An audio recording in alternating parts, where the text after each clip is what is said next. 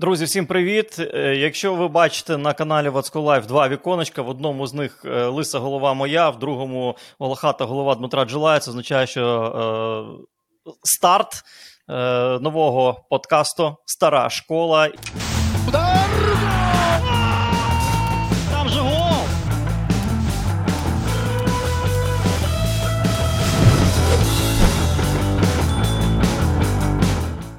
Сьогодні, друзі, ми будемо говорити про таке явище, як іспанська Ла Ліга. Цього тижня стартує новий сезон в іспанській Ла Лізі.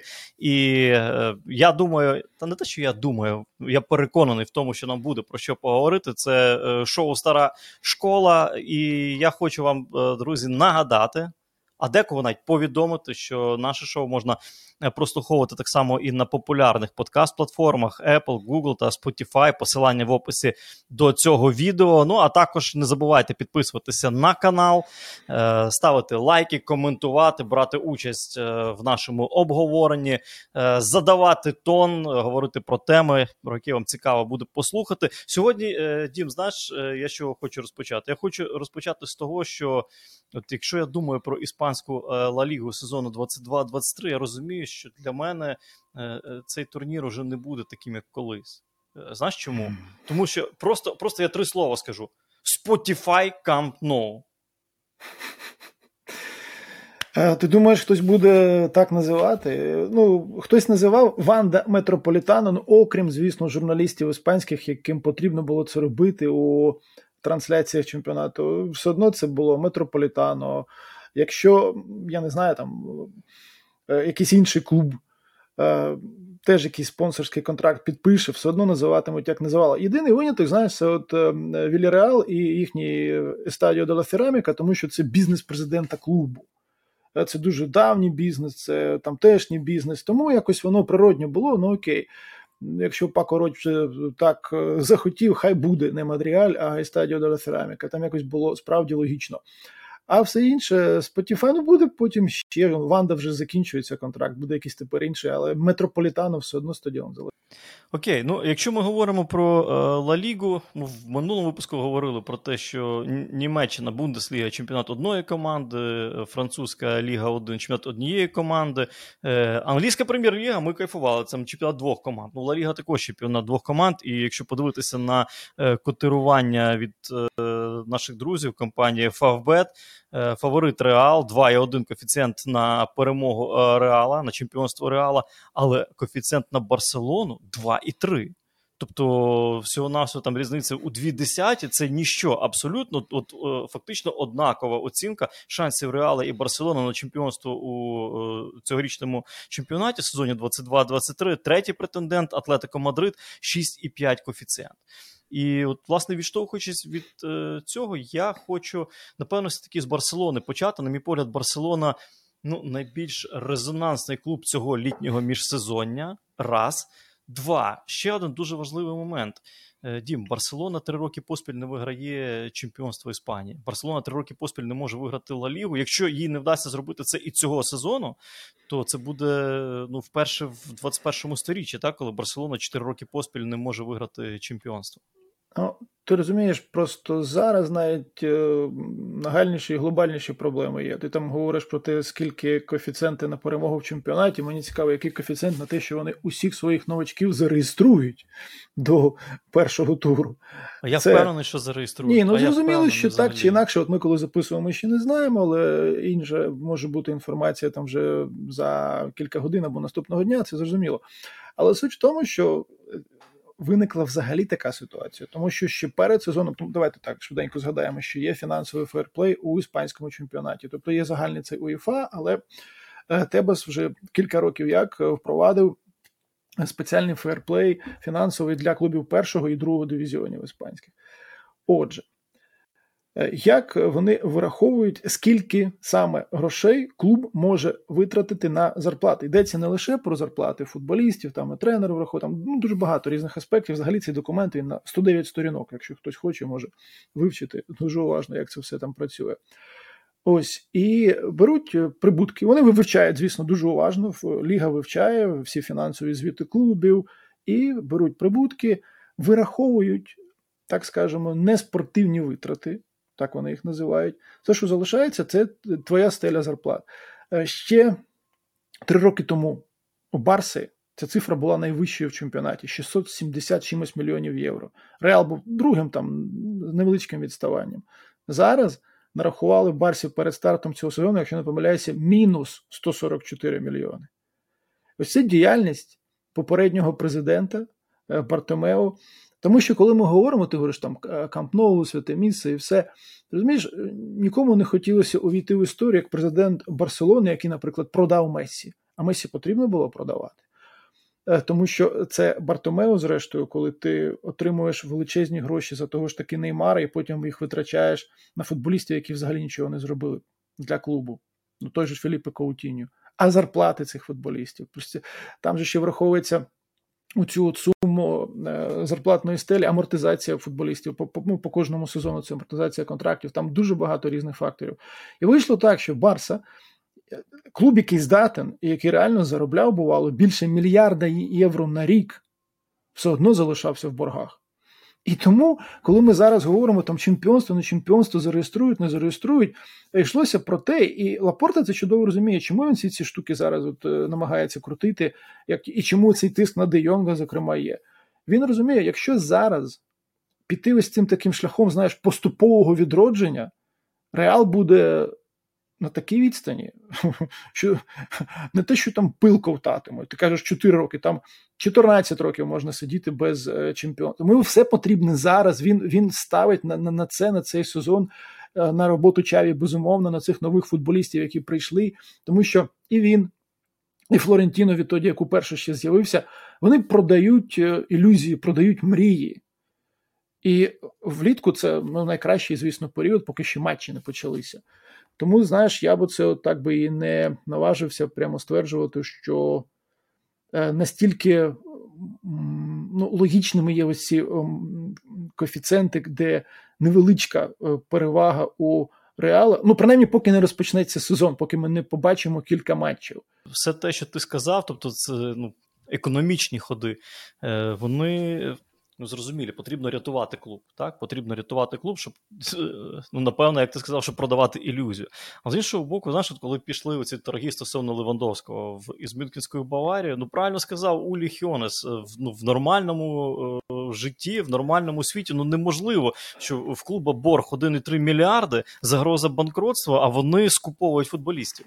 Вітя, ці два клуби, ці два Реал і Барселона, вони вважають, що для них не існує законів. Вони вище за будь-які закони. Тому там свого часу достатньо було політичної підтримки і Флорентіно, і Барселоні, незалежно від того, хто був президентом у Каталонії, коли приймали рішення, які ніколи для жодної іншої організації, саме суто з точки зору економічної, ніхто б не приймав би. Заради них приймали. Е, вони вважають, що це вони є чемпіонатом Іспанії. Вони хотіли цю суперлігу смішну запустити е, тільки для того, щоб ще більшими були прибутки. І, зокрема, для Барселони це взагалі було б щастя, а одразу все закриваєш, е, всі ці свої е, проблеми із бюджетом. Вони ніколи не рахувалися ні з ким і не рахуватимуться ніколи. Те, що там ну, Баварія, хай там собі живе за своїми німецькими принципами там 50 плюс 1, а вони будуть все одно робити це завжди.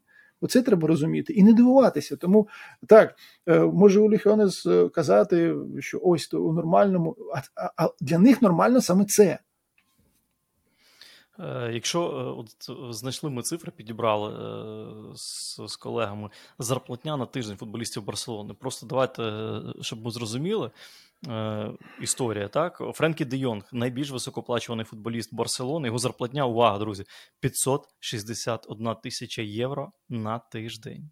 Уявляєте, 561 тисяча євро на тиждень це е, більше 2 мільйонів е, на місяць. так?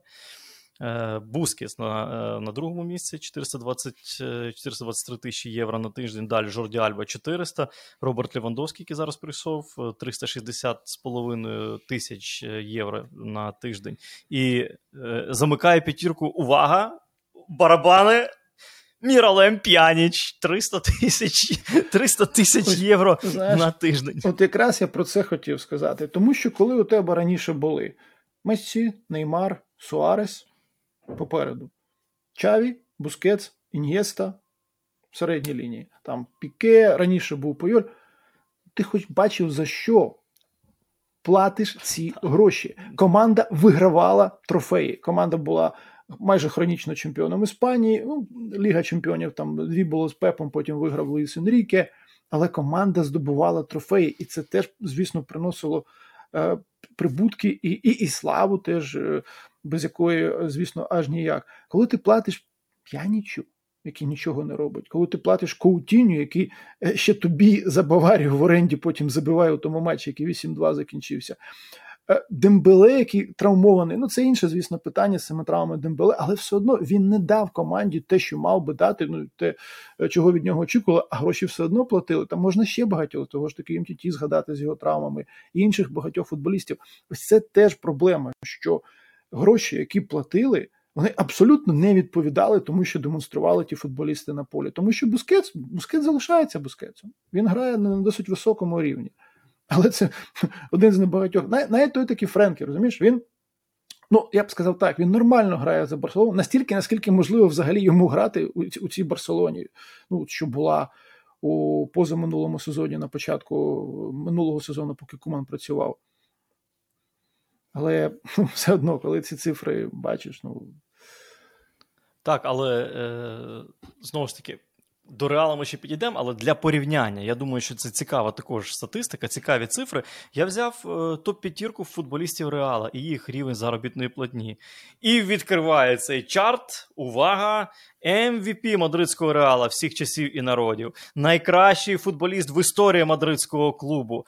Е, Най-най-най е, здобувач трофеїв для реала. Найкращий бомбардир, 100 золотих м'ячів. Еден Азар. 601 тисяча євро на тиждень зарплатні.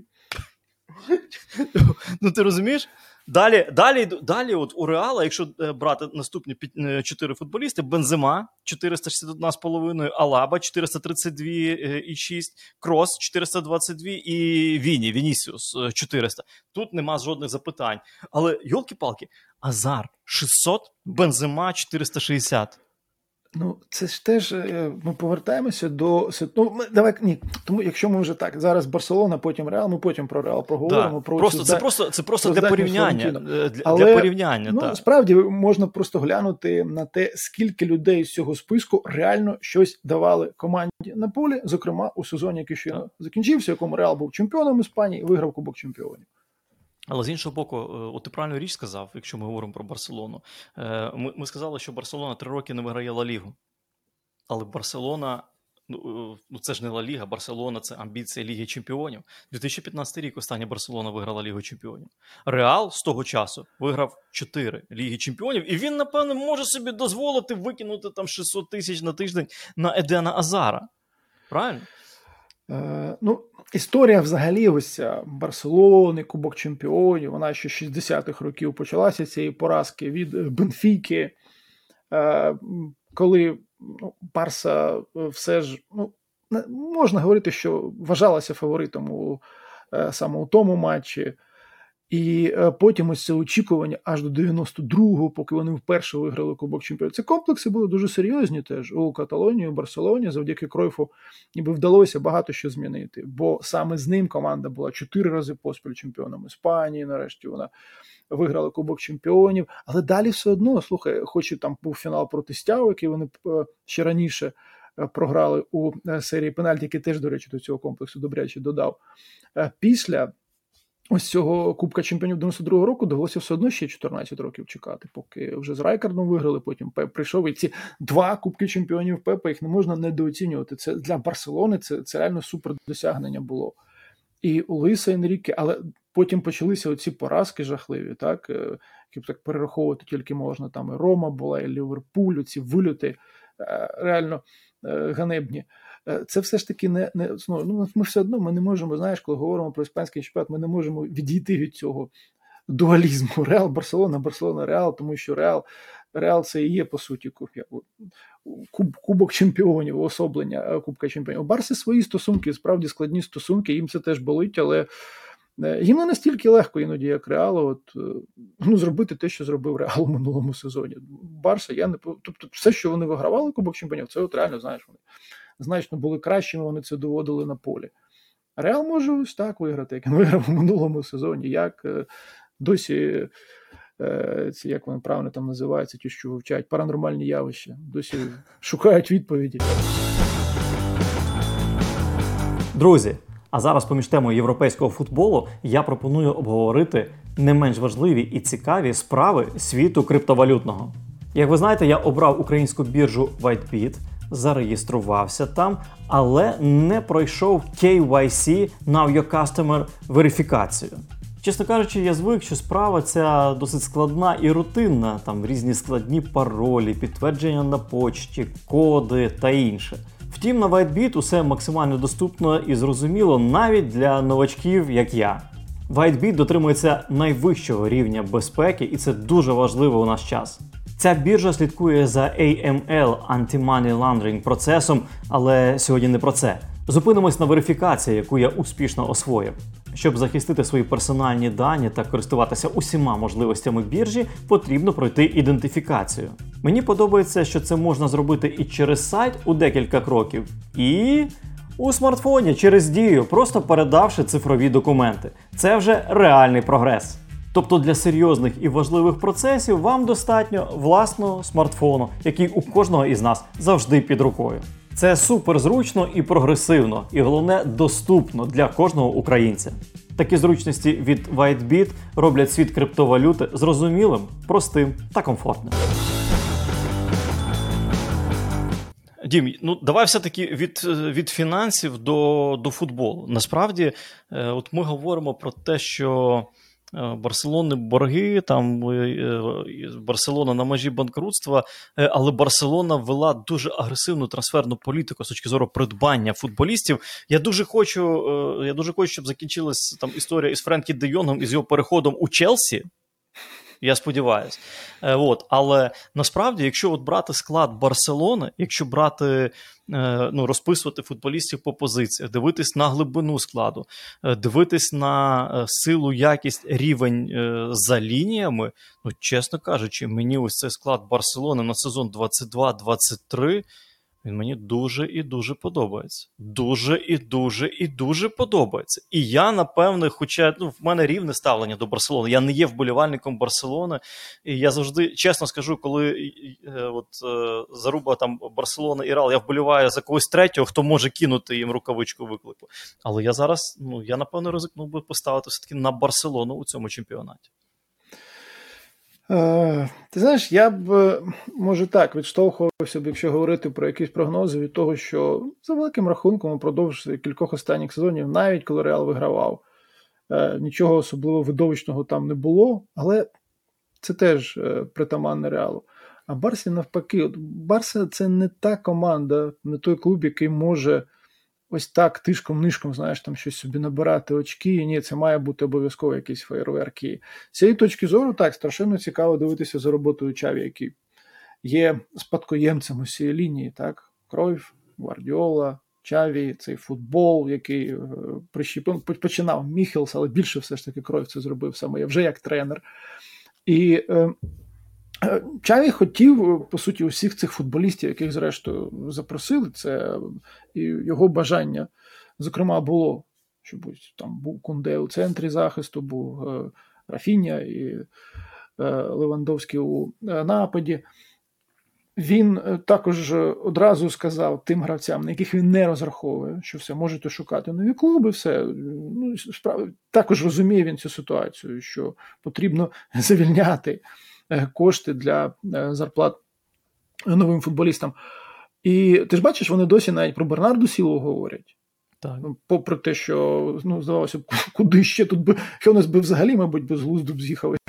Ми ще по це, Ні, ну просто е, тут якраз тут якраз це знаєш зрозуміло, тому що якщо вони продають там Френкі Де Йонга, е, скільки там мільйонів 80 ідуть розмови, раз, і далі так. вони звільняють оцю відомість 561 е, тисяча на тиждень. Але ж ти їх заповнюєш одразу з тими, хто у тебе стоїть в черзі на реєстрацію. Це теж важливий момент. Ну, так. Ну добре, це це знову ми знову це от починаємо. Так, ну давай, так, Бернардо поки що про, про Бернардо точки, поки що рано. З точки зору футболу саме, так? Так. Це так. дійсно ну, цікаво дивитися за роботою цього тренера, тренера з ДНК Барселони.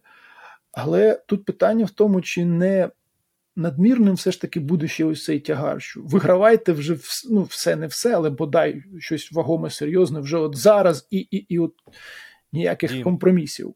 Але ж це але ж це Барселона. На них апріорі тягар. Вони апріорі повинні вигравати. Неважливо там з Лівандовським і Обамеяном чи з Люком Де Йонгом. Але я ж тобі ще раз тут можу сказати, що це не той клуб, який звик вигравати аби як. Тобто, так. ну, якось там там пролізли, там виграли, там е, набрали очки, хоч не повинні були набирати. У них таки ну, але... траплялося, ось коли Люк Де Йонг там забивав кілька м'ячів у минулому сезоні, там переможних і все.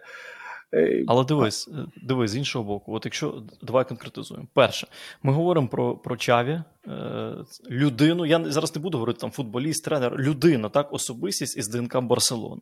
Ми розуміємо, що ми вкладаємо ці слова. Це е, тренер під стиль Барселони. Який тренер під стиль, до якого звикли вболівальники Барселони, ті, хто ототожнюють себе із Барселоною футбольним клубом протягом останніх там десятиліть. Так? Е, Чаві е, провів е, сезон, попередній сезон із Барсою. Він чітко розуміє ну, частину, це теж важливо. Частину, частину, частину, сезону, ну, ну, частину, але але все одно. Тобто він має бекграунд уже. Я до чого це? Він розуміє. Е, сильні слабкі сторони, він розуміє вразливі місця, і він чітко розуміє, те, що ти сказав, що футболісти, які прийшли в команду, це були побажання чаю. Він розумів, що потрібно посилити для того, щоб працювала його історія в цьому клубі. І якщо зараз ми по лініях підемо, е, то ну насправді насправді рівень Барселони вражає. Ну ми в голкіперів не беремо, там є Терстеген, правильно, і, і, і, і крапка. Якщо ми беремо лінію оборони, то подивись ну, центр захисту, так? Піке, Піке це ДНК Барселони. І зараз знову говорять про те, що якщо Піке там поступиться в зарплатні, знову він врятує Барселону. Е, е, Але довкола Піке Ерік Гарсія, Араухо. Прийшли Кунде і Крістенсен. Ну, Центр захисту, мені здається, ого-го. Ну, у Еріка Гарсії там є свої нюанси, певні проблеми є. Він може не завжди надто переконливо грав, але також це правда, що якщо команда починає діяти потужніше, переконливіше, і деякі футболісти відповідно теж демонструють трохи інший рівень.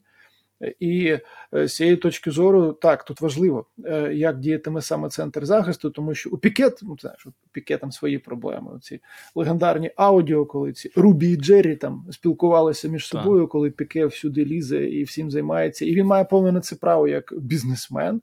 Але питання в тому, як це все ж таки вік, як це все впливатиме на гру у ну, плюс цьому Шакіра, плюс Шакіра. Ні, це, це вже це інша наступна вже історія, безумовно, так. Особисте життя і все, і все е, те, в принципі, що Чаві йому намагався пояснити. Але але... розумієш, але але з одного з одного боку, одна справа, коли в тебе от піке більше нікого немає, а друга справа, е, коли ну, в піке є проблеми, окей, немає питань. Пиши смски, відправляй аудіо WhatsApp, розбирайся із дружиною, а грати буде кунде, умовно. Правильно? Ну, тобто, конкуренція конкуренція дуже хороша. Я хотів, е, на, от твій погляд, дізнатися, якщо ми говоримо про такого футболіста, як Жюль Кюнде. Так? Його е, е, його сватали в Челсі, там майже перейшов в Челсі, потім включилась Барселона. Що в цьому футболістові такого, що за нього платять 50 мільйонів євро, і його хочуть бачити у себе топ-клуби? От твоє бачення, твій погляд, що що, в нього такого, що в ньому такого є? Ні, ну частково це, звичайно, це е, ринок такий зараз, що платять саме стільки. Але це дивіться, це футболіст, який все ж таки так от поступово піднімався щебель за е, щеблем. Він у е, Севілії вже грав у чемпіонаті Іспанії. Він розуміє, що і як саме у цьому турнірі.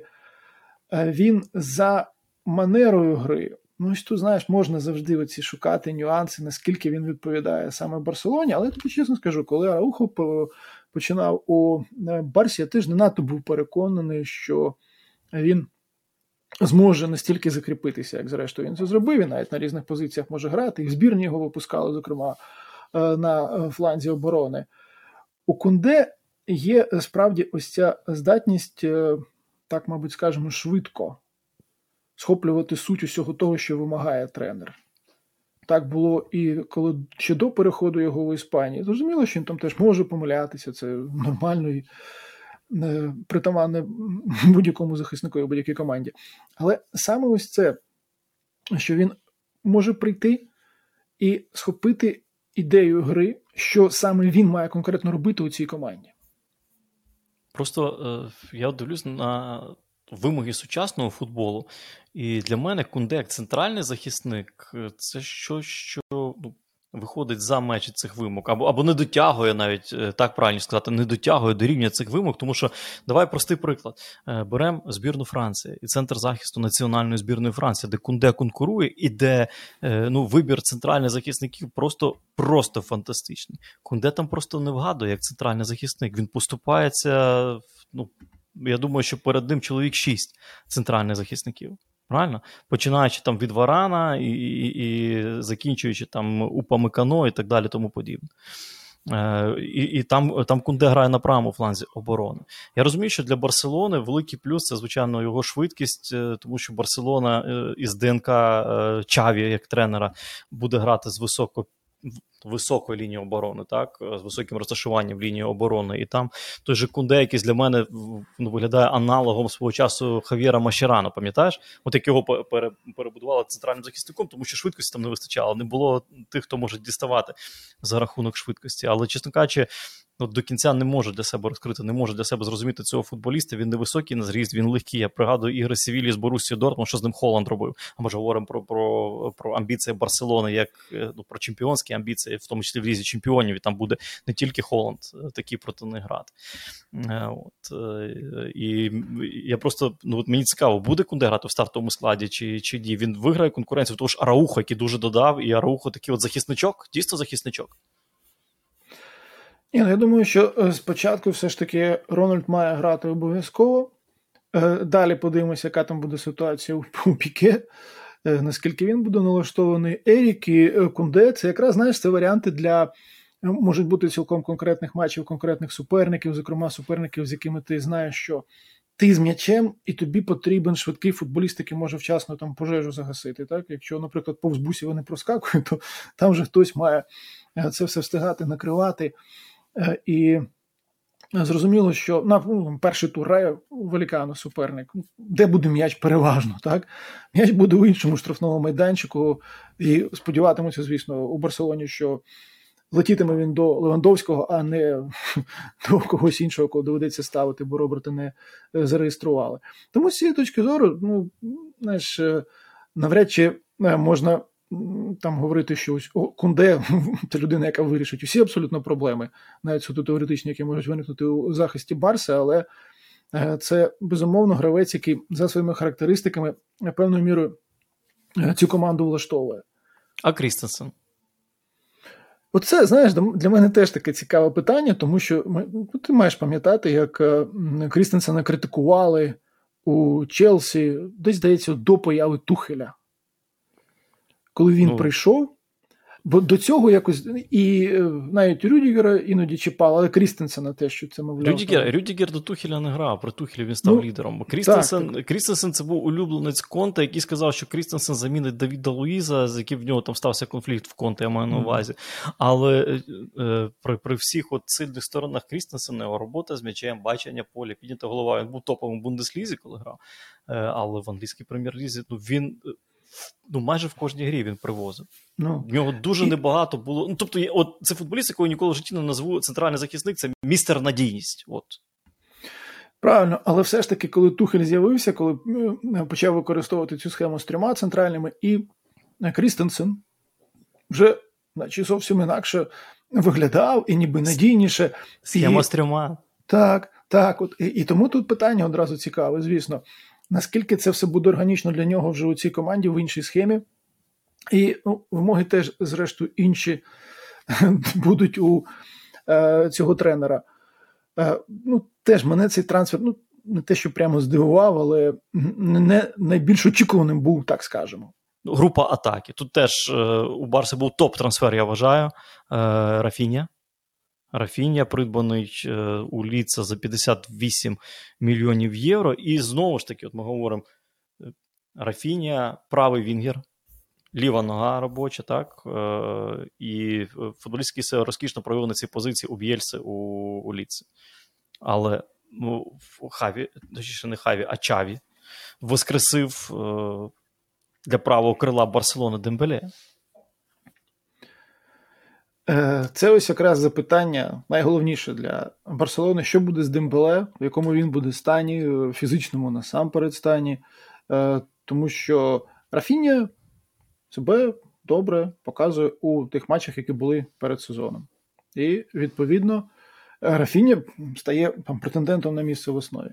Є Ансу Фаті, у кого була своя травма важка, який теж багато пропустив, і тут у тебе є Дембеле з його е, травматичністю. Тому Тут просто треба чекати і дивитися, хто з них буде у нормальному оптимальному стані. Тому що ну, є ще є ще Ферран Торес. Ферран, який може зіграти на фланзі, може, ну в центрі з Левандовським навряд чи він там буде особливим конкурентом, але на фланзі він може зіграти. І, і не знаю, мені здається, що Ферран міг би навіть ось нижче зіграти. От перед Бускетсом, якщо ставити футболістів, Ферран може, якщо потреба виникне, і е, там зіграти. Але Рафінія якраз один з тих, хто ось прийшов і так одразу був ось я. Будь ласка, ось що я вмію, що е, я можу робити е, на полі, і е, побачимо вже безумовно у офіційних матчах у чемпіонаті, потім там у Лізі Чемпіонів, як воно буде, але Рафінія зараз надзвичайно голодний. І це відчувається. Це те саме, те саме, що стосується його виступів, наприклад, за збірну Бразилії. Там ну буває, знаєш, от з'являються футболісти, які для них це просто вони цю футболку одягнули збірної Бразилії, це вже вони готові будь-кого з'їсти просто на полі. І Рафінія такий. Саме такий. Ну, принаймні, поки що. Та, як воно, Ти знаєш, потім. Все одно може щось мінятися. Ну, ти маєш на увазі, що після після ліца в Барселоні дуже багато спокус? Та ні, не те, що прямо спокус. Просто це від характеру людини залежить. Е, комусь достатньо там, от потрапив до збірної Бразилії, там вже вважає, що він там автоматично буде. Хтось і далі працює так, ніби кожен виклик, наче перший. Він ніби не схожий на ось таку людину, знаєш, яка готова прямо все на спокуси проміняти. Ну, на твій погляд, оптимальні крила Барселони. Саме зараз е, Рафіня і Ансу. Рафіня і Ансу Фаті. Ну, на старті сезону, принаймні, так. А варіант, наприклад, е, Дембеле справа, Рафіня зліва, чи Рафіня справа, Дембеле зліва. Ні, так ну, можна це, розглядати? Це, вже, звісно, від Чаві залежатиме, як він це все бачитиме. Рафіня може тобі. Рафіня, ну, в Віці бувало, що він переходив під час матчу з одного флангу на інший. Абсолютно ну, він і в контрольних матчах Барселони грав е, так. також на, зліва. Тому... Ну, але Рафіня це. Місце в основі не обговорюється. Ну, принаймні на старті на сезону, момент. мені здається, а там вже подивимося. Лінія атаки Барселони. І е, сага із Робертом Левандовським з його придбанням у Мюнхенської Баварії завершилась для Барселони позитивно. Е, Якщо я скажу, що Барселона отримала найкращого дев'ятого номера світу, ти погодишся? Чи все-таки Бензема кращий, найкращий дев'ятий номер світу? Ну, давай скажемо так: з тих, кого вона могла б отримати. Точно. Ага. Тому що навряд чи можна собі уявити, щоб е, вони Каріма забрали у Флорентіно Переса. Ну, на твій на твій смак, на, хто тобі більше подобається? Е, Льова чи Бензима? Ні, мені Карім завжди страшенно подобався. Ще тоді, коли його освистували на Бернабеу в кожному сезоні в кожному матчі. Я просто був навіть сам на деяких матчах Ліги Чемпіонів, 13-14, здається, це були роки, коли бензима міняють і вони всі свистять. Тобто, ну, ну, це публіка ще така специфічна.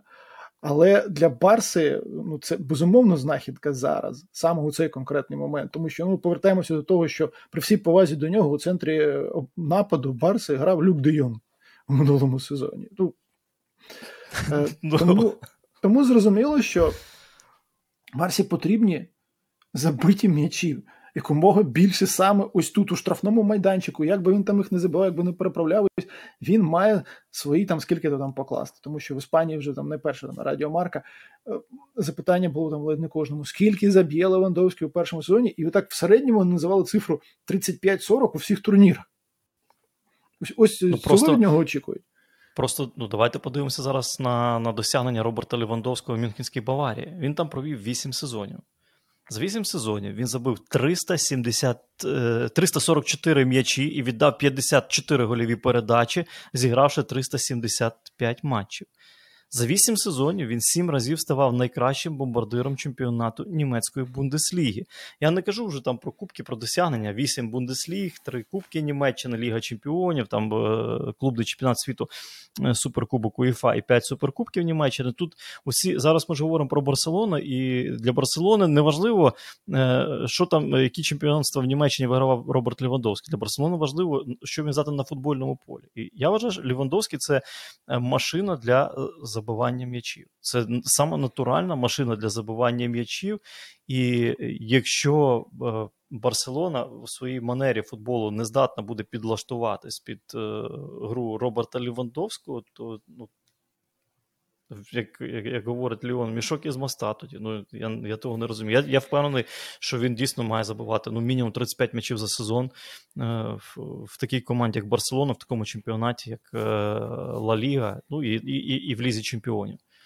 Ну, Я так, вважаю його. На це власний розрахунок. Я ж кажу, тут е, навіть ну, немає місця для дискусії, якихось обговорень. Ось е, він він повинен це робити. Ось так йому це формулюють у Барселоні. Я вважаю, що Лівандовський це дев'ятка номер один у сучасному світовому футболі. Я вважаю, що він сильніший за Бензема. Він довершеніший як центр форвард, як вістрі атаки порівняно із Карімом Бензема.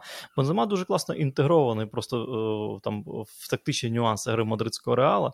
І був е, при при наявності Кріштіану Роналду, і зараз є при наявності своєї безальтернативності у складі мадридського реала. А Лівандовський це просто машина із забивання м'ячів у всіх турнірах, де він бере участь участь за, за всі команди, де, за які він грає. Тому я вважаю, що ну, от, Роберт е, найсильніший дев'ятий номер світу, але золотий м'яч виграв, напевно, Бензема все-таки в цьому сезоні. Якщо подивитись, до речі, на е, вибір букмекерів е, в розмовах, в дискусіях про найкращого бомбардира Ла Ліги в нинішньому сезоні, от мої друзі із Фавбет е, Лівандовського вважають фаворитом 2,85 на Роберта Лівандовського і коефіцієнт на Каріма Бензема 3,0, що він стане найкращим бомбардиром. Теж, до речі, ну плюс-мінус, е, можна сказати, рівні показники. А знаєте, хто третій? Дім, знаєш, хто третій? Ти? Я? Та я я виграю після цей в третій третій тайм я виграю і в Лівандовського, і в Бензема. Тут жодних сумнівів нема. Там я, потім на банкеті. Я, я не знаю, я б на Льову все ж таки поставив. Бензема ні, ну, точно ну, ні. А, ні. Ти подивись на Льову, Льова машина. Ти що там видно, що там здоровий спосіб життя, правильне харчування. У нього ж дружина каратистка, е, і ну, і вона ж там багато багато е, різних речей з правильного харчування, книги, там курси видавала. Наш нехай би спробував не їсти ту траву, що він їсть. Е, от, А я. А, в нас третій тайм по-іншому проходить дім. Е, так от, хто хто на третьому місці? Ну, я я чесно сказати, що здивувався, це нічого не сказати. Е, Сказати, що охренів, це м'яко сказано, тому що на третьому місці із коефіцієнтом 5,0 Шон Вайсман. Ну, ти розумієш, е, я не думаю, що просто у цій команді, який Вайсман грає, він може бути найкращим бомбардиром першого він грає, Він він грає за Вальядоліт. У Вальядоліті він грав, так. І я тобі скажу, що у секунді то якраз це це ось йому створюєш момент, бум, там. Якби він перейшов до якоїсь сильнішої ну, умовно кажучи, там, я не знаю, до Севілії. Я б може навіть погодився із, із цим коефіцієнтом на е, Вайсмана, але у Валядоліді, ну, ну я не знаю. Це потрібно викрасти Левандовського бензима, кудись їх вивезти, і хіба що тоді. Ну от, Шон Вайсман, коефіцієнт на нього 5,0. Е, і ще такий момент: е, конкуренція Роберта Левандовського і П'єра Емеріка Обамеянга у складі Барселони. Е, ну, Ми знаємо, там три, в принципі, форварди е, Левандовський, Обомиян, Депай. Е, Барселона готова Ні, погодитись, відпустити Депай, Депая Депай, в Ювентус. Так, має піти. Так. Обамеянга дуже хоче Тухель, хотів Тухель в Челсі, але Барса сказала, що не віддасть Обамеянга. Обамеянг тут поміняв вже футболочку з номером. Навряд чи йдеться про конкуренцію, як таку. Йдеться про те, що у тебе є досвідчений футболіст, який може, коли треба вийти. Якщо ситуація потребує, він же ж на фланзі теж грає, в принципі. Він в Арсеналі грав неодноразово на. Ну, в Борусі Дортмунд він в парі з Левандовським грав на так, фланзі, і, до речі. І тут тут же ж можна згадати те, що якраз от правильно, те, що у них є певний досвід, навіть нехай це давно було, але є досвід е, спільної гри. Тому, е, звичайно, що Барса не буде нікуди не там відпускати. Не конкуренція, ні, але співпраця може бути дуже непогано, якщо гра цього вимагатиме. Просто е, знову ж таки трошки цифр. Е, один сезон у Дортмунді провели разом Обамаян і Лівандовський. Це був сезон 13-14 років, після якого Льова поїхав в Баварію. 48 матчів вони провели разом на футбольному полі. Забили 44 м'ячі на двох і 13 гольових передач на двох. Це насправді вражаюче, але знову ж таки. Зараз ми говоримо про футболістів. Тоді ну, тоді Обамеянг тільки прийшов у Дортмундську Борусі, це був його перший сезон, і прийшов він Сенетєна. Ну, прийшов в статусі ніхто. І і звуть ніяк за великим ну, рахунком. Не знаю, ні, ну він в Сент-Етєні За великим. Дуже непогано виглядає. Ні, ні, я маю на увазі, я маю на увазі, якщо ми беремо там загальноєвропейський рівень. Зараз ми говоримо про Бомаянга як про зірку європейського рівня. І тут е, теж ну, в людини є амбіції, він готовий сидіти, коли Лівандовський буде грати. А Лівандовський готовий присісти, якщо в Обамаян набере сильну форму. Ось це от нюансик може бути цікавим дуже. Я не знаю, я думаю, що Обамаян буде готовий сидіти в запасі. Ну, звісно, що не там не сидіти весь матч упродовж кількох е, турів, е, але він розумітиме, що і це вже ну це вже питання чав, як він це пояснює футболістам, що у тебе буде ось стільки ігрового часу, так? Я думаю, що він може це прийняти. І от насправді, е, якщо якщо підсумок підводити і говорити про те, що з чим Барселона підходить до сезону, і порівнювати із мадридським реалом, то е, в, в групі атаки у Барселони однозначна перевага перед Мадридом, однозначна з точки зору якості футболістів, з точки зору багатства вибору футболістів. І мені здається, що це може зіграти дуже дуже Ну, важливо. Ні, чесно, я я, я б сказав би про беззаперечну перевагу в останнє для Барси, коли там грали Мессі, Суарес і Неймар. Ось тоді ну, тобто, була. Ну, тобто, ну там умовно Рафінія, Левандовський Дембеле тебе не вражає. Ні, не те, щоб не вражає, просто ну, поставити Мессі Суарес Неймар, Рафінья Левандовський Дембеле. Це... А ну, в, в Реалі також не грає вже Серхіо Рамос, і Кріштіану Роналдо і. І Гарет Бейл. І Кріштіану Роналдо, і, да, і Гарет Бейл, да. топовий Гарет Бейл ще до, до захоплення гольфу. Ні, ну це просто теж така загальна тенденція чемпіонату, тому що тоді оце тріо було у Барси, у Мадрида було своє, Бензема Бейл, е, Кріштіану. І е, все ж знаєш, ось тоді, мені здається, ці команди, і конкретно деякі футболісти, вони наче локомотивом всього чемпіонату були. Тому що ще 7-8 років тому можна було дивитися матч команд середини таблиці. Іноді навіть трохи нижче 10-го місця, і все одно бачити якісну гру з точки зору тактики, з точки зору техніки. Е, рівень, е, звісно, був деяких виконавців, аж ніяк не якийсь там е, супер і рівень золотого м'яча, але це все одно було страшенно цікаво. І це зникло ось упродовж десь, може, двох-трьох останніх сезонів. Е, вже немає такого відчуття. Ну, раніше були времена, а ні, тепер мгновення. Ні, ні, це ні. Був, ні, бо, бо розумієш, це це періоди різні просто були. Коли свого часу те саме було, коли там та ж таки Валенція ставала двічі чемпіоном, коли Депор ставав чемпіоном. Всі тоді говорили про безумовно про проблеми і Реала, і Барселони, які тоді теж Е, у них були. Але це все почалося ще, може, десь кінця 90-х, коли теж були дуже потужні команди, е, і всередині 90-х у Мадрида, потім у Барси. І відповідно це якось е, все одно народжувало конкуренцію і цікаві команди, які навіть чемпіонами ставали. Ну, Насправді, от в минулому сезоні, коли дивився Ель Класіко, ловив себе на думці, що мені от головного, що мені не вистачає матчах е, Реала Барселони мені не вистачає харизми. Мені не вистачає Пепе, мені не вистачає Серхіо Рамоса, мені не вистачає е, того ж Неймара, дуже харизматичний футболіст. Е, харизматичний, так, так е, ну, харизматичний, тому що він дійсно може там в офіційному матчі покуражити, спеціально е, знайти там захисника, щоб поміж ніг йому м'яч прокинути. І щоб його потім, е, пам'ятаю, Атлетико Мадрид його ганяло пів команди, били по ногах, просто відверто били по ногах, бо він над ними знущався. Тобто Марсело той же, от його харизма. Зараз же Марсело був вже не той. І і те ж саме Барселони е, також там зараз тяжко з харизмою.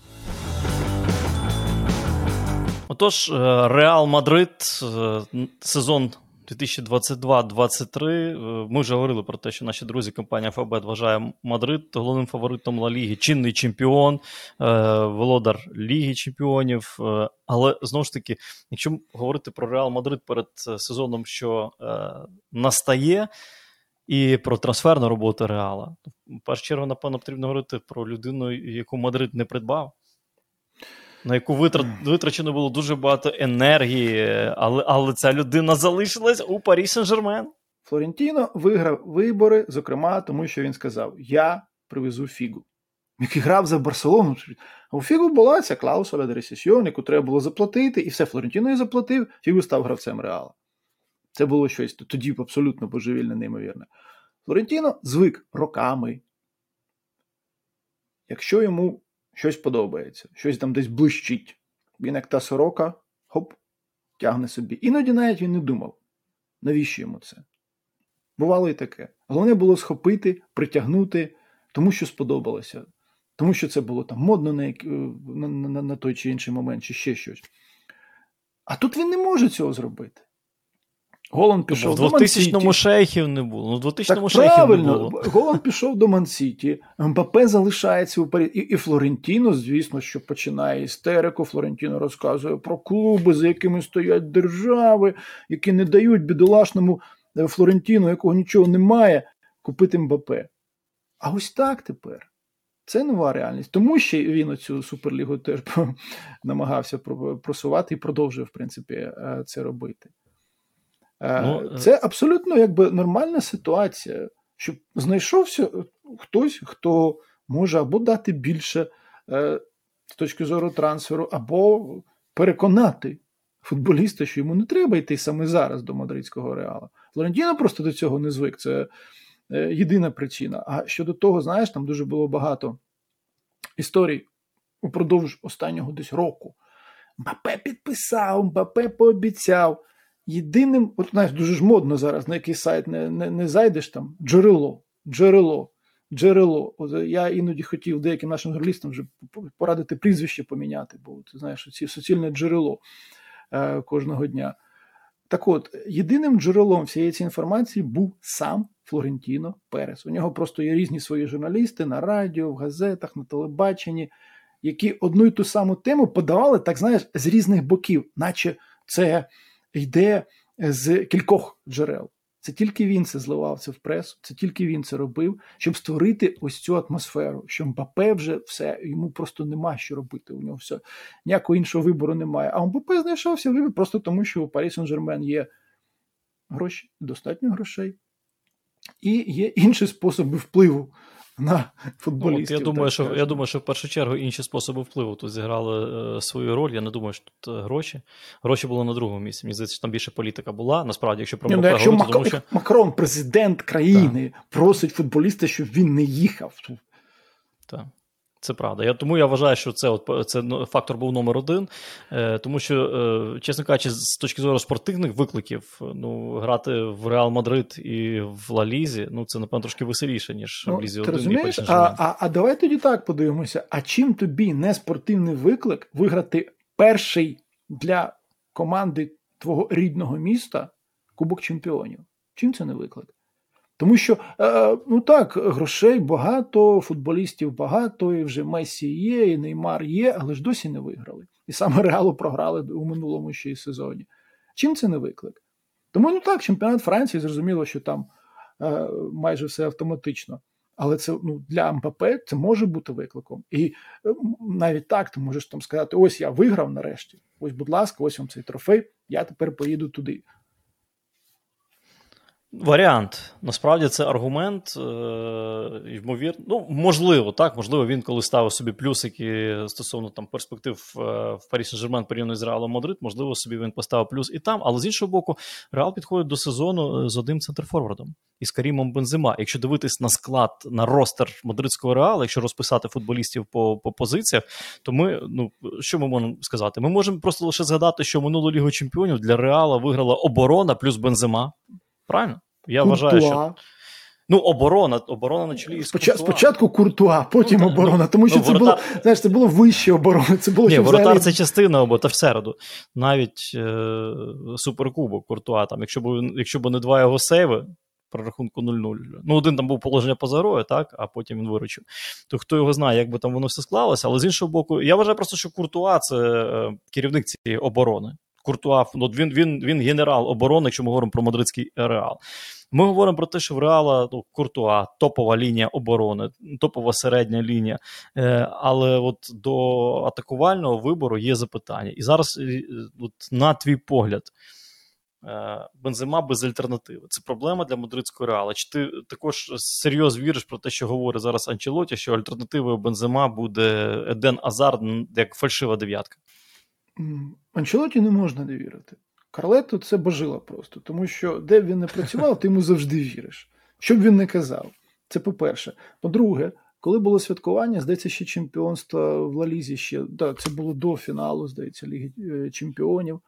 А може, після, я вже не згадаю точно, Азар, коли на Сібелес там збиралися, Азар пообіцяв болівальникам Реала, що в наступному сезоні ви побачите мене справжнього. Може, він і Карлету щось там обіцяв, і той повірив. Але ну ти розумієш, Карім зараз настільки органічний футболіст у всіх своїх проявах, е, що ну, говорити так, ну немає альтернативи. Ну, Реал, в принципі, е, е, ну, бачиш, не склалося з появою іншого гравця в центрі нападу. Ну, насамперед, не склалося з появою МБП, прийшов що мені е, в середню лінію. Але Карім якщо у Каріма все буде нормально зі здоров'ям, якщо Карім буде готовий там на 100%, то він буде грати, він буде тягнути цей сезон і е, в чемпіонаті, і ну, а Ліга Чемпіонів. Ну що Ліга Чемпіонів починається в лютому для цих команд. Ну, що, Ні, це зрозуміло. А якщо ні, а якщо не буде в порядку зі здоров'ям? Ну, тоді величезне... вони не виграють цей турнір, тоді у них може бути проблема у чемпіонаті. Це е, насправді теж така ситуація, знаєш, коли. Е, Е, Карлетто буде тобі розказувати про альтернативи саме такі. Він ніколи тобі не скаже, що от я просив там 25 нових центрфорвардів, а мені нікого не купили. Це не Бенітес, це це не Жозе. Ні, е, Карлетто дуже, цьому, дуже, дуже органічно. В цьому парадокс, що він не просив. В цьому парадокс, що він не просив ну, так, що, ніде знає, нікого. Я, він я... сказав він сказав взагалі, що зараз мені нікого не потрібно купувати. У мене є Азар, який може там зіграти, у мене є Асенсіо, який може там зіграти, у мене є Родріго, який може там зіграти. Бачиш, і тому мені все окей. Взагалі скажу, що е, Анчелотті він е, е, живе за принципом, от є така книжка, я е, спробую зараз, чи буде, чи буде помітно, так? Витончене мистецтво забивати на все. Господи, бо це я так люблю, коли на рибалку е, їду. Ні, ні, так слухай, Це це Анчел... я люблю такі штуки. Анчелотті, ну, він не лізе ніколи у ці хащі аналітики там і що інше. У нього все насправді от, здається, що дуже просто, але саме тому він один із найкращих тренерів світу зараз. Саме тому у нього команди продовжують здобувати е, ці трофеї. Тому що це його підхід він іноді е, значно більше може вивільнити футболіста з точки зору психологічної теж, аніж якийсь інший підхід. Для реала це теж дуже важливо, особливо якщо його історичну специфіку враховувати. Тому ну, все буде дуже просто. Якщо раптом піде невдала серія, ті самі журналісти Флорентіно проголосять про те, що криза, і потрібен новий, як у них було свого часу там Жозе і Пелегріні. Тобто Е, Жозе прийшов після Пелегріні, і перед цим був сезон, коли в Кубку Пелегріні е, використовував ротації. Кубок. Кубок. Як як тут не використовувати ротації? І був такий Роберто Гомес, один із друзів Флорентіно, який розказував, який це тренер жахливий, що він оце от використовує ротації. Потім приходить Жозе, той самий журналіст вже пише, що чому Жозе не використовує ротацію у Кубку? Чому він не пускає того, того і того? Тобто е, Флорентіно, знаєш, він спокійно готується і буде готовим до всього, абсолютно, що може статися. Якщо буде справді ця невдала серія, е, то Флорентіно, Анчелоті хотів сказати так. Е, якщо буде невдала серія, він може навіть цю роботу втратити. Але це вже інше питання. Це вже зовсім інше питання. Ти віриш те, що Реал е, здатен виграти всі шість е, трофеїв в сезоні, що наступає. Те, те про що Анчелоті сказав. Ні, ні, тому що з їхнім ставленням до Кубка Іспанії, вони, я не знаю, як вони його збираються вигравати. Це буде найважчий трофей для того, щоб виграти. Ну, насправді, знову ж таки, от ми говорили про ростер Барселони, ростер Реала. Е, Куртуа, Лунін, два воротарі. Мені здається, дуже сильна, сильний рівень, якість. Вони це вже показали, довели. Ні, е... Тут тут про Куртуа тільки знає Куртуа, Куртуа зараз найкращий воротар у світі. Просто у найкращий. Світі. А, а хто?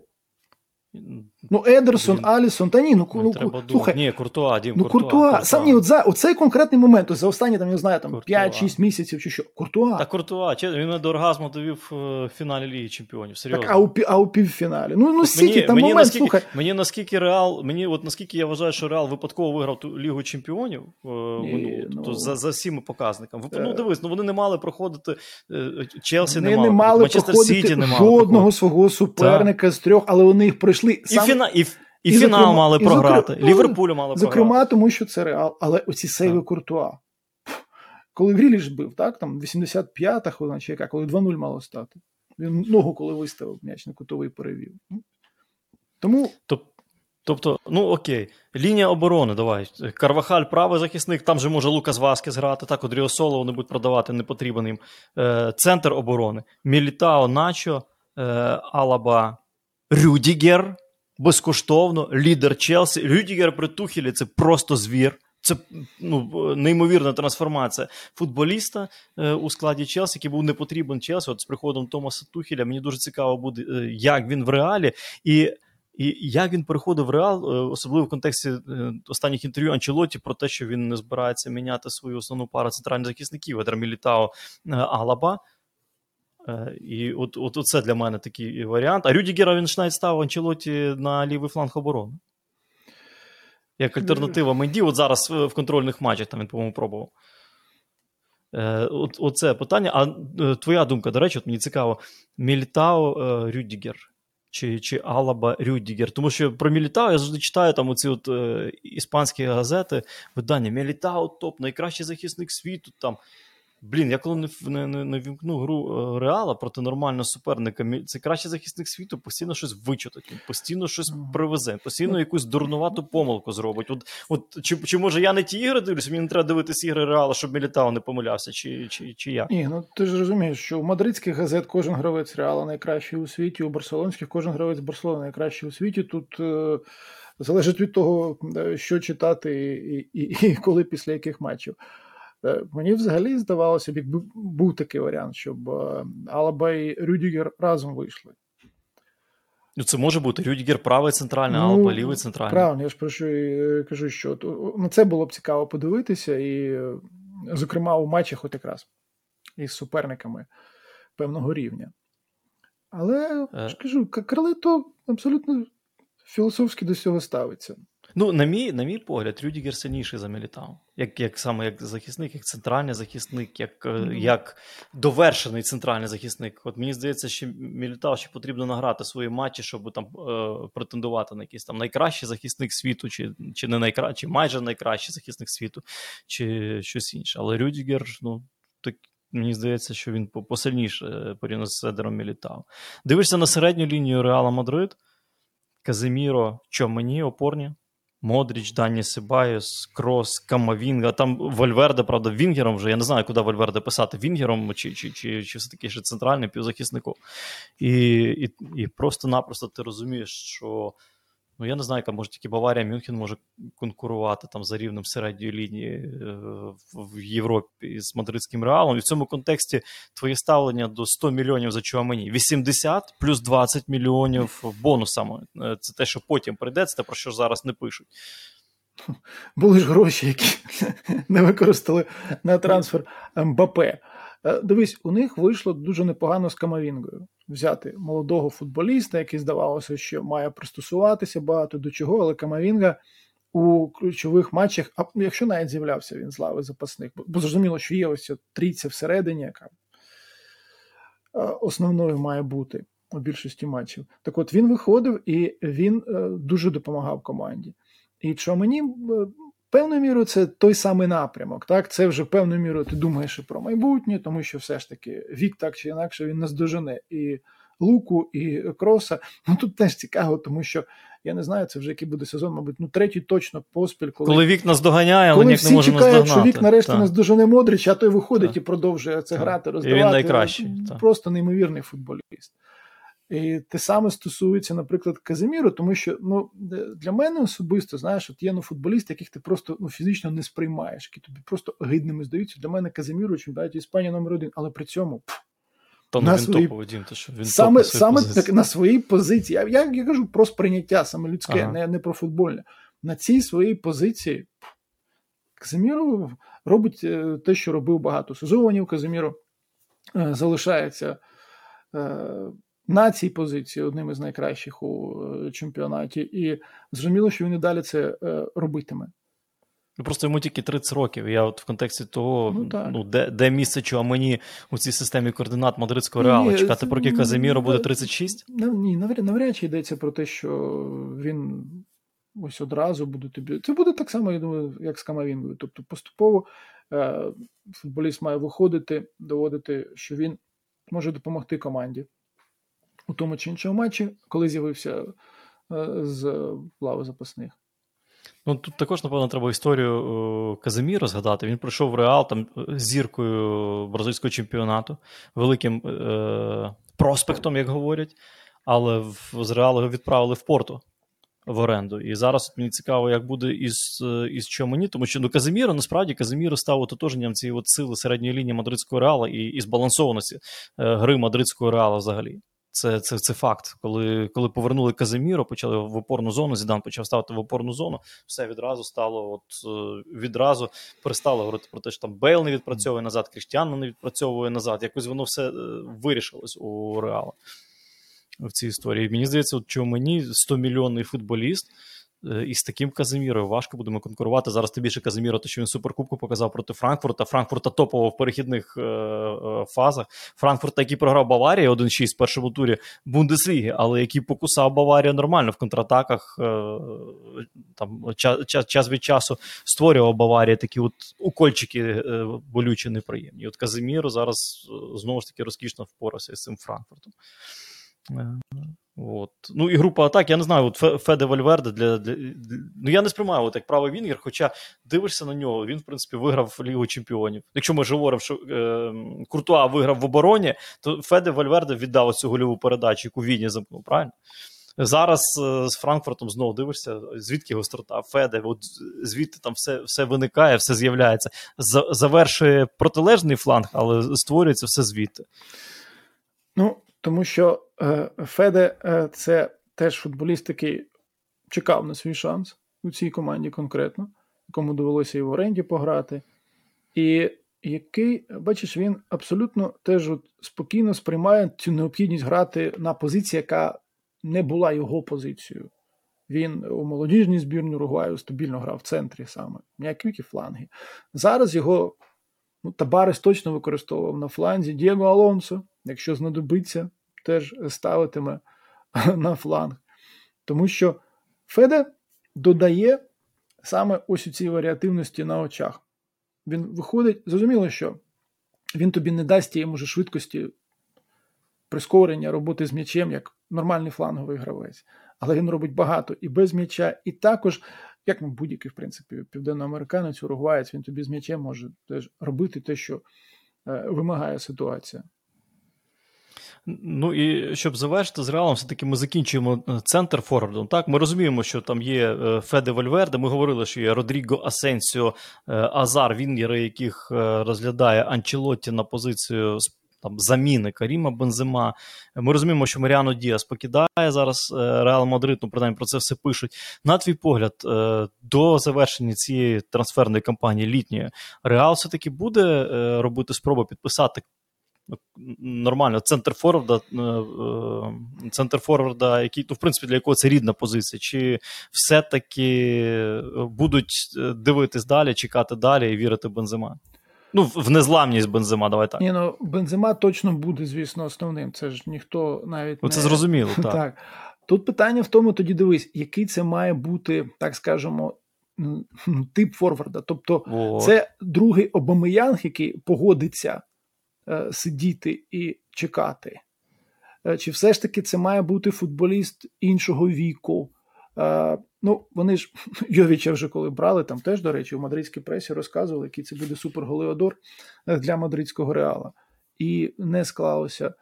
Або все ж таки, е, просто молодого зараз навряд чи вони когось братимуть. Це ну, логіки в цьому немає. Так, от привести когось там, як Сіті там взяв Хуляна Альвареса, там 22 роки чи що, навряд чи це буде саме так.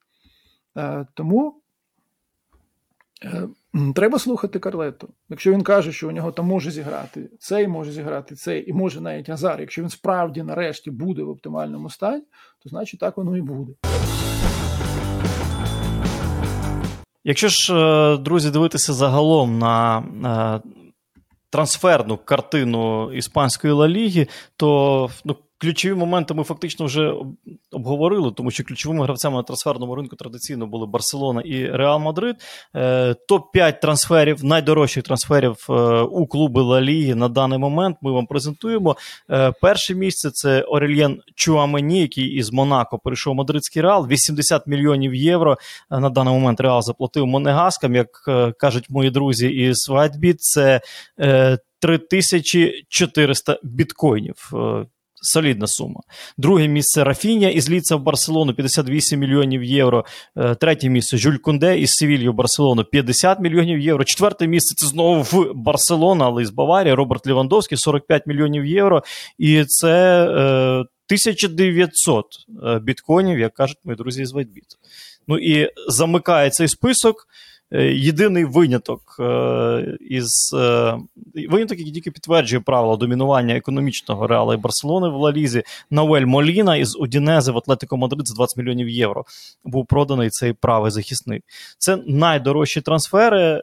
Ну а Дмитро Джулай підготував для вас топ 5 найцікавіших, на його погляд, трансферів, тобто топ-5 е, нових футболістів в іспанських клубах, клубах Ла Ліги, за якими він рекомендує усім нам постежити. Дім, будь ласка. Так, почнемо з Валентина Кастешануса, аргентинця, у якого досить цікавий був шлях у футболі, тому що, попри те, що він аргентинець, він е, був у академії Університет Чилі.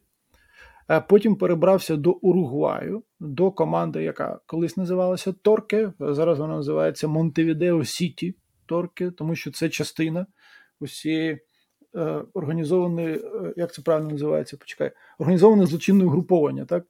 Сіті Груп.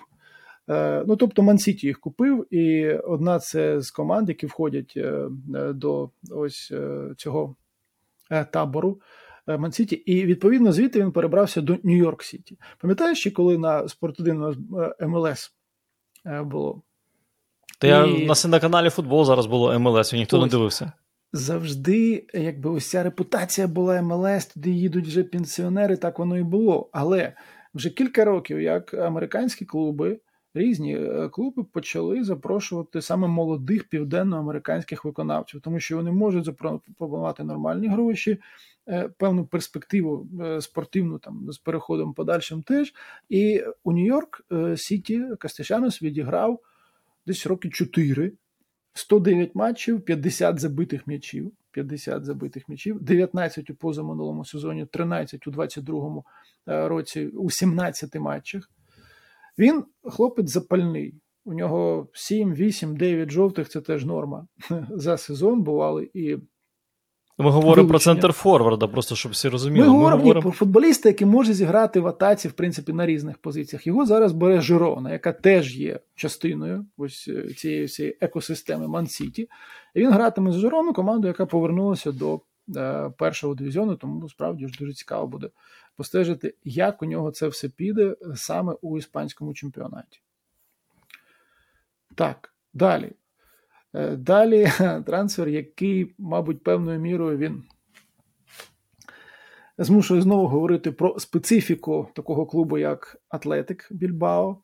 Ми всі знаємо, так? Е, е, що будь-хто не може потрапити до складу цієї команди. І зараз йдеться про Горку Гурусету, якому вже 25 років, який був у другій команді Атлетика, який навіть там забив 16 м'ячів у сезоні 17-18, але потім забивав менше, були травми. Все він пішов, грав у Сабаделі, це у Каталонії. Потім грав у Аморебієті. Це Е, ну, малесеньке навіть селище, це містечком не назвеш, команда якого раптом пробилася до другого дивізіону і грала у другому дивізіоні минулому сезоні. Гурусета там забив 13 м'ячів. Вони, звісно, одразу вилетіли, але ці 13 м'ячів.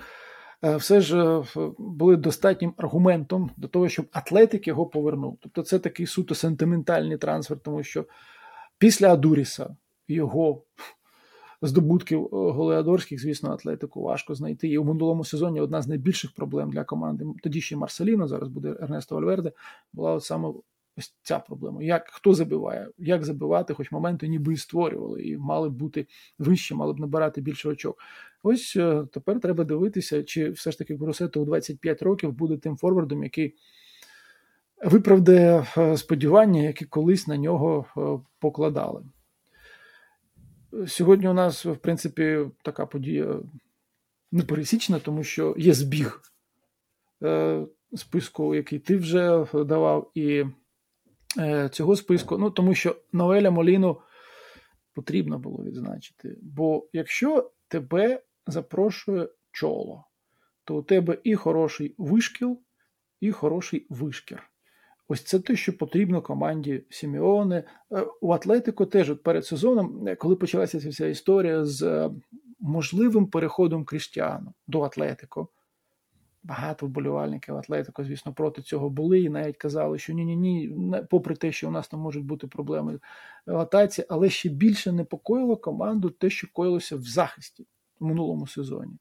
І Моліна, який грає на правому фланзі, один з тих, хто покликаний зміцнити е, цю оборону. Футболіст, якого є досвід виступів у Європі, е, зіграв він за Удінезе, і у нього вже 17 матчів за національну збірну Аргентину, які він, е, зрештою, став гравцем основи. Ось коли був цей матч із чемпіонами Європи, якому Аргентина ось так з рахунком 3-0 обіграла Італію, то Новель Моліна був у стартовому складі на, е, правому фланзі. І далі, якщо йти, е, треба сказати про трансфер, який для мене він водночас і певною мірою загадковий, і відповідно страшенно цікавий. Йдеться про перехід американця Луки Делаторре до Сельти. Мені страшенно подобається, як працює Чача Коудет, чи відтоді, як він в Аргентині тренував. Делаторре був в Англії у Фулемі, там зовсім мало грав. У Ераклісі в Нідерландах він провів два сезони. Атакувальний хавбек, який не забиває. Пару м'ячів він забив у е, чемпіонаті Нідерландів, але все ж е, це гравець, який от саме команді Коудета може багато дати у цій от фазі. Е, е, навіть не переходу від е, оборони до атаки. Ні, це вже от трохи далі на половині суперника конструкція атаки, ці передачі, які можуть бути не обов'язково саме результативними передачами, але важливими для розвитку атаки. Тому ну, хочеться теж сподіватися, що Коудет знав, кого саме він е, бере. Ну і інший трансфер, який ну він не що він на першому місці, але який закриває цей е, список, це Іско у Севілі. Тому що у Лопетегі Іско, мабуть, найкраще останні свої матчі зіграв ще за Реал і найголовніше збірна Лопетегі. Одразу можна згадати матч проти Італії на Бернабеу у кваліфікації до чемпіонату світу 2018 року, коли Іско просто неймовірний футбол демонстрував. І тут ще так спогади про те, як Іско починав, коли Емері йому не знайшов місця у Валенції, він пішов у Малагу і там е, розкрився. Е, це теж більше такий саме ось ностальгічний, якщо хочете, перехід, тому що Іско 30 років всього лише. 30 років, так. Він переходить до Лопетегі, у якого він вже теж грав е, на хорошому дуже рівні, і також, зрештою, до команди, у якої ну, певні амбіції спортивні є. Нехай вони їх не виправдали, наприклад, у минулому сезоні у Лізі Чемпіонів. Але ну, дуже хочеться побачити знову ось того Іско, який був кілька років тому, наскільки це можливо. Ну і наостанок, друзі, ми таку трубочку вводимо із прогнозом на центральний матч вікенду. Вибираємо цього тижня поєдинок не з Ла Ліги, ні. Це буде поєдинок із англійської прем'єр-ліги. Це протистояння Челсі із Тотнемом. Дім, е, ну чого вболівальникам очікувати від цього протистояння? Знову ж таки, е, дуже неоднозначні враження Челсі залишило після першого туру, і навпаки, Тотнем ну просто вражаюче відіграв в першому турі. Ну, ось е, від цього і відштовхуєшся, так, коли ставиш тобі усі запитання, чи команда Конте буде настільки ж інтенсивно діяти з самого початку, де буде пресинг починатися? Бо це не Саутгемптон на своєму полі, так це все ж таки виїзд на Стамфорд Брідж.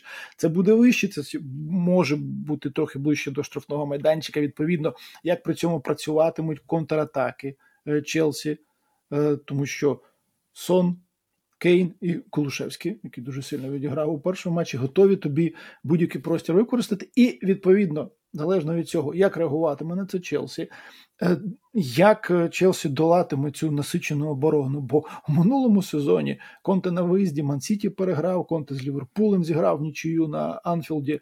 Тобто і і скаржилися, і і нічия була, до речі, е, так, це вже Конте ж був, е, коли вони з Ліверпулем зіграли на своєму полі там Клоп казав, ну вони роблять те, що роблять, знаєте, на те, що може, не дуже подобається, е, як Конте захищається або команди. Ось подивимося, тому що у Челсі справді певні проблеми були, так скажемо, коли вони ось захист Евертона е, долали у е, першому турі. Ось від цього, мабуть, відштовхуєшся насамперед. І я не знаю, тут може так обережненько навіть можна говорити про те, що ти ледь не е, команду Конте, ну не те, щоб ні не фаворитом бачиш, ти бачиш її, знаєш, як команду, яка може е, дуже добре усвідомлювати, що конкретно вона має робити, і найголовніше потім вийти це зробити. Ну, я от з тобою погоджуюсь, насправді. Хоча е, наші друзі, компанія Favbet вважає Челсі фаворитом. 2,26 коефіцієнт на перемогу Челсі, 3,20 коефіцієнт на перемогу Тотнема і 3,35 е, коефіцієнт на нічийний результат. Тут питання в тому тільки, хто е, буде забезпечувати цю перемогу для Челсі. Знову ж таки, матч проти Евертона, на мій погляд, показав, що в Челсі є проблеми із е, із якістю в атаці, є проблеми із е, постановкою цього завершального акцента якраз в атакувальній роботі. Тоді як Тотнем, навпаки, там є кому і створити, є кому забити. І насправді це буде дуже-дуже цікавий матч. Матч, який чекаєш нетерпінням. І такий варіант, навіть як не програш Тотнема, Х2, так, е, перемога Тотнема або нічия з коефіцієнтом 1,61. Ось ну от е, такий також цікавий, мені здається, коефіцієнт. Але в будь-якому випадку я закликаю всіх дуже е, акуратненько ставитись е, до е, всіляких таких прогнозів і е, приймати своє рішення. Е, однозначно, тут от на 100% можна сказати, що матч Челсі проти Тотнема, матч Антоніо Конте проти екс-клубу, матч Тухеля проти Антоніо Конте. Е, це буде однозначно небанальний футбол. Ось тут це прогноз 100%, правда? Ну так, мабуть, точно можна це сказати. Е, ну, а на цьому ми будемо завершувати. Друзі, дякую, що ви були з нами. Дім, дякую тобі за участь у цьому проєкті. Це стара школа на каналі Вацко Live. Не забувайте, друзі, підписуйтесь на канал, ставте лайки, натискайте обов'язково на дзвіночок, який задзвонить обов'язково саме тоді, коли буде потрібно. Коментуйте у коментарях, ставте запитання е, Дмитрові. Пишіть про які команди, які клуби, яких футболістів чи які події у європейському футболі ви хотіли почути висловити нашу думку. Е, будьте з нами. Проект Стара школа це проект, який існує для вас. Дякую. Удар!